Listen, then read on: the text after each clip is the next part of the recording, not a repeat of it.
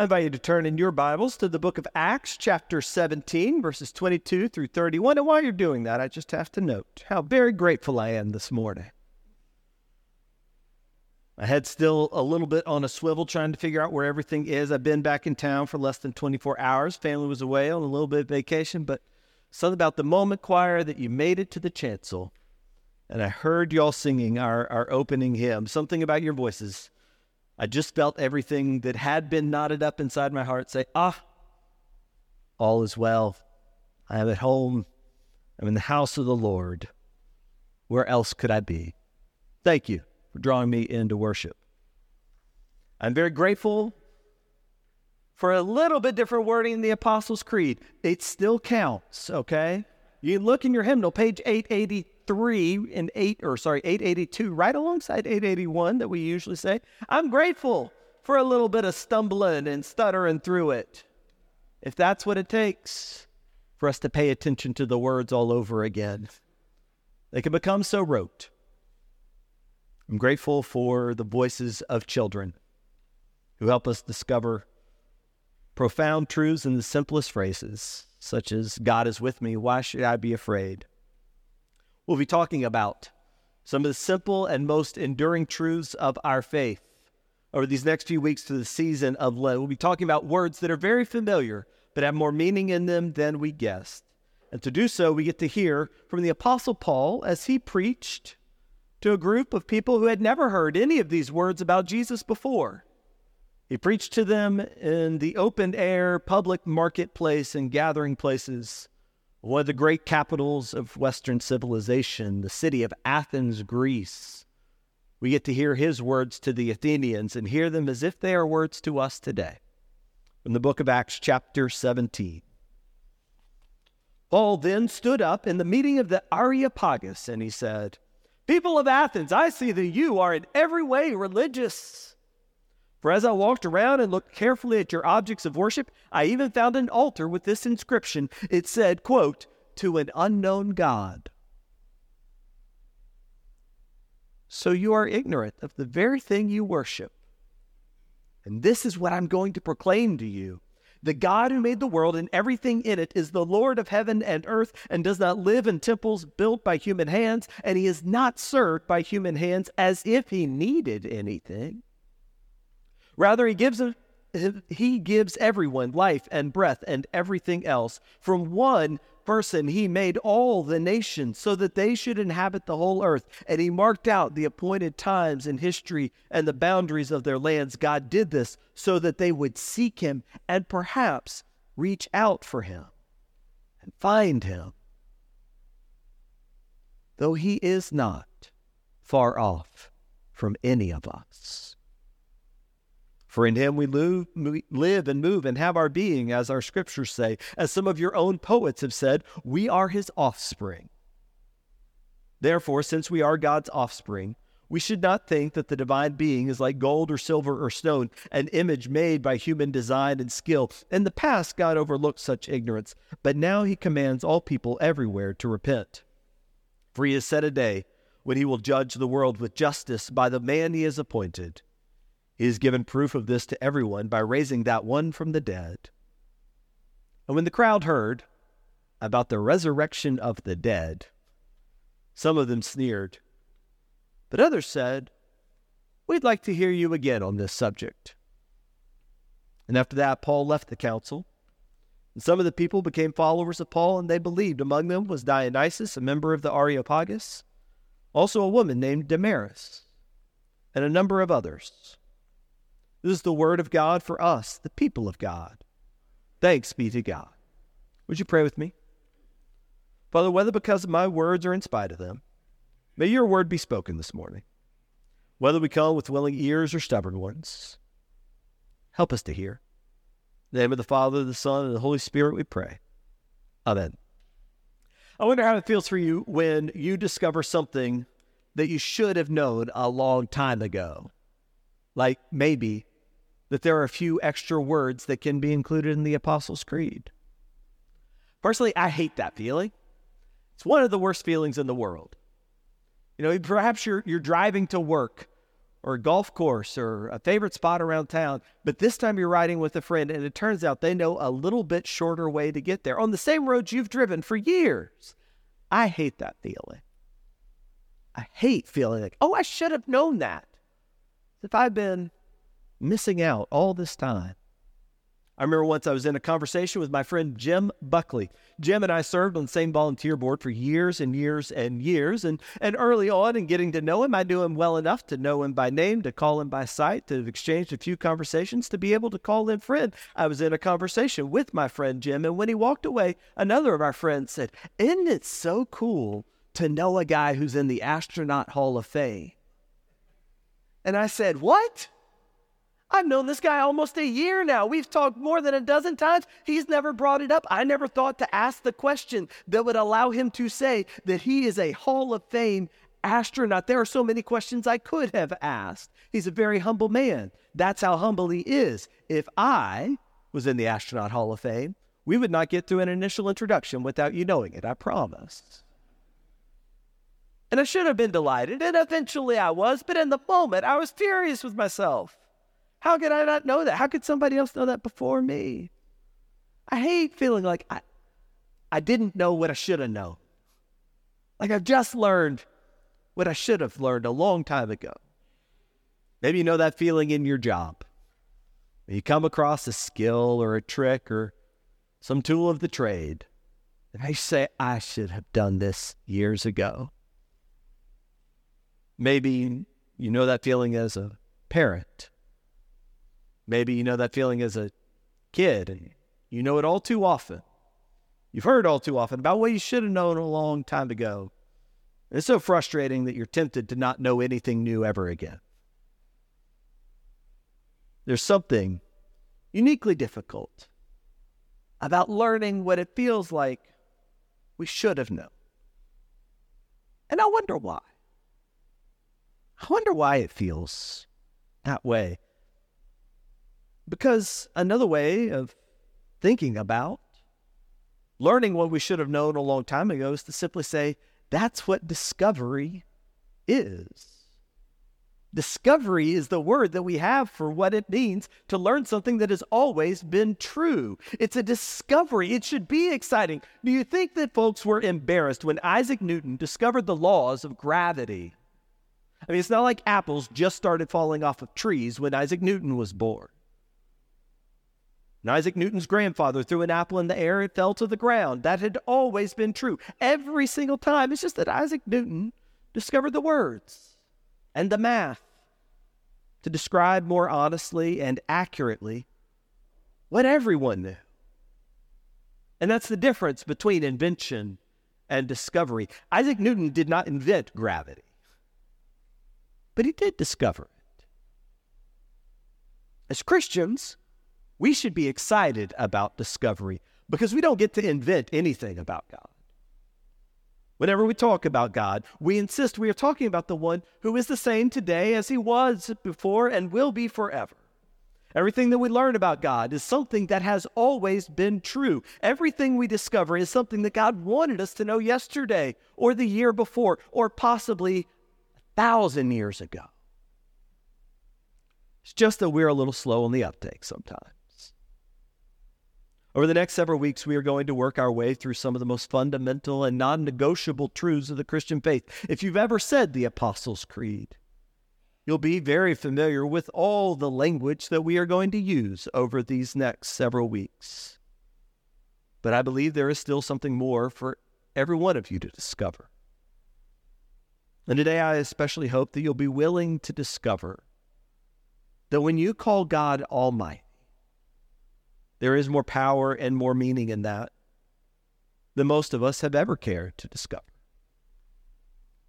And that's okay, by the way. It puts us in good company. Puts us in the same place as the Apostle Paul and also in the same place as the people of Athens to whom he preached in this passage we just heard. Some of y'all remember the Apostle Paul wasn't always Paul, he, he used to be Saul. And when he was Saul, he was the A number one, A plus top of the line, best you could find enforcer of persecution against the very first Christians. Saul was a legitimate religious expert, a legal expert. He knew the Jewish law like almost no one else. And when Saul finally discovered that the Jesus he had heard about, that he had been trying to root out of Jerusalem and Damascus, when he heard that this name of Jesus was the name of the risen Lord and Messiah, when he discovered that Jesus was the fulfillment of everything that Saul had learned, at first it was one of the worst feelings in the world. When Saul discovered what he could have known a long time ago, how wrong and how passionately wrong he had been. It was so life altering that he wasn't the same anymore. He changed his name to Paul. And He dedicated his life to telling others the good news that he had denied for so long. That's how he came to Athens, which was a city of experts religious experts, philosophical experts, legal experts. City of Athens gave the world Plato and Socrates and Aristotle. And even here in Acts 17, 300 years after those great lights of philosophy, Athens was still revered around the world as the birthplace of wisdom. The Greeks were the first people to conquer the known world, at least as they knew it. The Greek language was the first universal language. Even now, 300 years later, when the Romans are running the show, the Romans are still speaking Greek because that's what everyone knows. The New Testament was written in Greek. The Romans still revere the Greeks, and the Athenians in particular are celebrated as the discoverers of some of the fundamental and universal laws of human nature. If you want to know what it means to live the good life, to be a complete person, to master yourself and prosper in this life, you look to Athens. But when Paul came to Athens, he was not impressed by the depth or the breadth of the knowledge that surrounded him. The book of Acts tells us that he listened to the Epicureans, and he listened to the Stoics, and he listened to the Hebrew scholars, and he thought to himself, I know something they should know. So Paul starts by preaching to his own folks to the other Jewish leaders and scholars in the synagogues. And then some people catch wind of what he's saying and they call him out into the Areopagus, the big public meeting place of Athens, the, the gathering of the council of the experts of the experts, the most learned scholars in the entire city. If you go to Athens today, you can find a hill called the Areopagus. It means the hill of Mars, the Greek god of war. We don't know if Paul was actually standing on that hill. We think that by this time, the councils of Athens were simply named for the place where they'd begun. Now they'd grown so large that they needed to meet somewhere else. You know that it was fully in public, in front of a large crowd, that Paul begins to share what he knows. And the book of Acts cares a lot more about who he was talking to and what he said than about exactly where he said it. And if you pay attention to what Paul told the wisest people in the world, you'll discover something not only about who God is, but who God made us to be. So let's walk through very quickly what Paul says it means to know not just God's, but the God. First thing we discover from Paul is that everybody worships. Everybody worships something. And the Athenians knew that as well as anybody. Listen to what that Paul tells them, he says, You are very religious. You worship all these different idols. You even know that there's something you don't know. He says, When I walked around your city, I saw an altar that was labeled the altar to the unknown God. And look, you know this too. If you're honest, you know that worship is a fundamental part of what it means to be human. It's just that nowadays we don't usually call it worship, we call it fandom, we call it cheering. Call it fame. You know, in English, we used to just have one word that included all these different things. You read the old tales of King Arthur, you won't hear about the fans or the cheering. You will hear that the thing that all the great quests of the Knights of the Round Table and all the old medieval tournaments and jousts were about, their sole purpose was for those who were competing to, quote, win worship. They were there to get acclaim, fame, adoration. And they only had one word for it. They called it worship. I think we were wiser when we didn't have all these other words for worship. I think we invented words like fandom and fame so that we could lie to ourselves and pretend that what we do at a football game or a concert, or when we post all those exclamation points in that fanatical Facebook post about whatever, or when we stand with our hand over our heart, we feel a little queasy admitting that all these things are acts of worship. But the Athenians knew better. The first people to conquer the world understood that in every culture, there is a fundamental human need to be caught up in something larger than yourself. Their Olympic Games were acts of worship. Their ruling council began in places of worship. The wise people in the world knew that the good life must be about something more than yourself, something bigger than yourself. And when Paul spoke to them, his first insight was not to try and squash that in them, tell them you're doing it all wrong. He says, No, the problem is not your enthusiasm. The problem is you're not enthusiastic enough. Problem is you quit seeking, you settled says the problem is you quit wondering, you quit asking, you quit caring about the discovery that comes through worship. He says you relegated what you don't know to a little space over there to the side. You made an altar to an unknown God, and you never learned that this unknown God isn't just one thing to be worshiped alongside all the others. He's the one it all comes from. He's the source of all worship, the one that all worship truly belongs to. All these things point to Him the one who made it all and holds it all together. Everybody worships something. And that is great and that is worthy and that is what we were made for.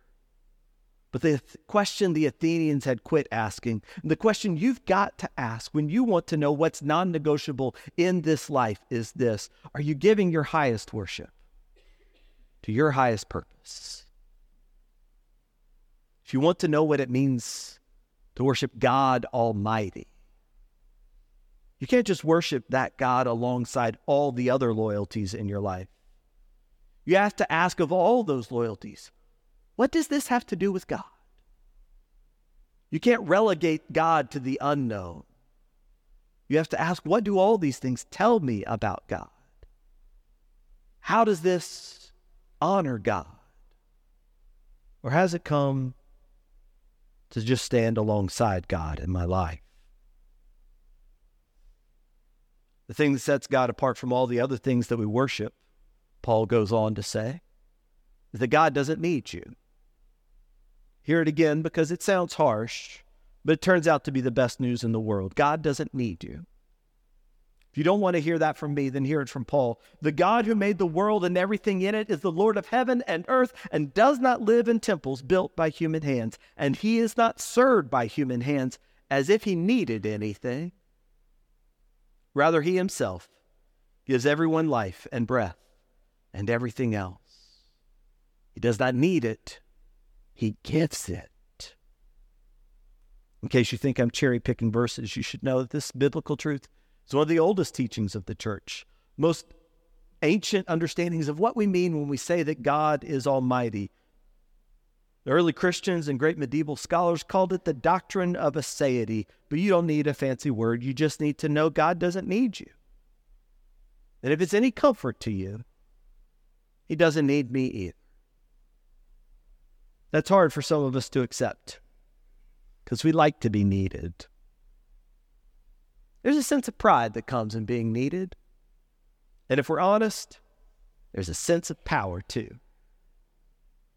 Somewhere in this room, there's a parent who is so proud that their grown up child no longer needs them. But that same parent is a little wistful for, when the, for the days when their child would come running. They don't call as often, visit as often, now that they don't need you quite the same way. It could be worse. I've known the kind of parent and the kind of spouse, even the kind of friend, who did everything possible to make sure that their loved ones would always need them, who manipulated or withheld from a child or a spouse or a parent whatever they knew would keep that person coming back to them, would keep them from ever trusting themselves. And I've known the terrible fear that some people only want you around when they need you. You've known that fear, right?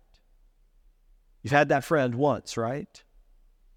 The one you admired, the one you loved hanging out with, the one who invited you to everything but only reached out to you when they needed something.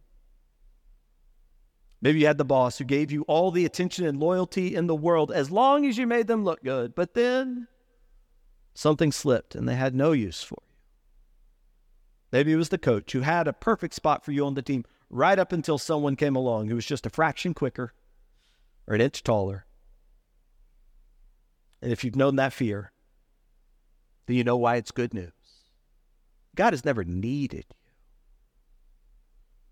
If God has never needed you, that means the only reason God ever pursued you simply because God wanted you. Because God loved you. That's it. There's no desperation in God. God is not trying to use you to fill some sort of hole in their heart. God only ever loved you because God does. It's always been pure love and desire. When you discover that God is almighty, you discover God doesn't need anything. And that's how you discover that God doesn't need you. And that's how you discover that you are simply loved. He wants to know you and be known. And everything else is lagniappe. That's what Paul was offering the Greeks the chance to know God Almighty. When Paul defined the omnipotence of God, he said, first, it means that God is the true object of all worship, and it also means that God loves us without condition because God pursues us without necessity. And then finally said, Paul said to the Athenians that what makes God almighty is that God gets what God wants in the end. Or to put it another way, God is almighty because God is in the resurrection business. That's the closing line for Paul's speech at the Areopagus to the most learned leaders in the most learned city in the world. This is what he said that made them flip their wigs. He said, A day has been set when he will judge the world with justice by the one he has appointed, and he has given proof of this by raising him from the dead. And when they heard about the resurrection of the dead, some of them sneered they didn't want to be told they had something to learn. But others said, We want to hear you again on this subject. The resurrection of the dead was the proof of what had always been true that God gets what God wants in the end. It doesn't mean that everything happens for a reason. We say that God is almighty. That does not mean that God is micromanaging the smallest or even some of the biggest events in our lives. There's a lot of stuff in this world that is just plain evil. It is wrong. And by definition, what is evil is not the will of God. There's plenty of pain in this world that comes from our will, from the way we use and abuse the freedom God gives us. And God allows us this freedom because God is unwilling to reduce us to mindless robots or simply use us. God wants you to love Him as God loves you, not under compulsion, but simply for the joy of doing so. And until each of you loves God like that, there will be sin and pain in the world. Not just you, not just me, but all the world. But one day, God will get what God wants. One day, all the injustice of the world, all the unfairness will be brought to light right alongside all the best stuff. And we'll discover what God really wanted all along. He will judge the world with justice. He will say, This is what should be, and this is not. And one day God will get what God wants. And if you're thinking, how can that possibly make up for what's happening here and now? What good is one day to the person who suffers or hurts or mourns today? Paul has an answer for that. He says, not only the pain will be judged, but that it will be undone that death will begin to work in reverse. That God won't just get what God wants, but God will get what God always wanted. That's what makes God almighty. His defeats are temporary, His victory is eternal. And God gets what God wants in the end. And isn't it incredible that the God who needs nothing, who always gets what he wants, has chosen to train the unfathomable power of his desire on you? God gets what God wants, and God wants you. Not the best of you, not the worst of you. Not the you that you present to the world or the bit that's left over when you've finished worshiping your job or your people or your idols or your own self image. God sees all that, and God even loves you for that but God wants more for you. God loves all the other stuff in the same way that Paul loved the philosophy and the religion of the Athenians. It's only good if it's the starting point for discovering so much more. God brought all these good things in the world to inspire you to seek what is best so that you would, as Paul says, reach out for him and find him and find that he has never been far from any of us. So today, as we begin to think and pray about what is non negotiable in the Christian faith, if we know anything about God, it is that God is Almighty. I wonder what's non negotiable in your life. Have you tried to put God over to the side? Have you put him on an altar you rarely visit? Have you been content with an unknown God, content to say Almighty without bothering to learn what it means? Today is the day to choose something different to do so freely and discover what your freedom is for. The nudge you feel, the feeling that says you should have thought of all this a long time ago, you should have surrendered this a long time ago. That's the power of the Almighty God at work in you. You can know Him by experience. And in His presence, you can discover that alongside Him, the worst thing never gets the last word. The name of the Father, and the Son, and the Holy Spirit. Amen.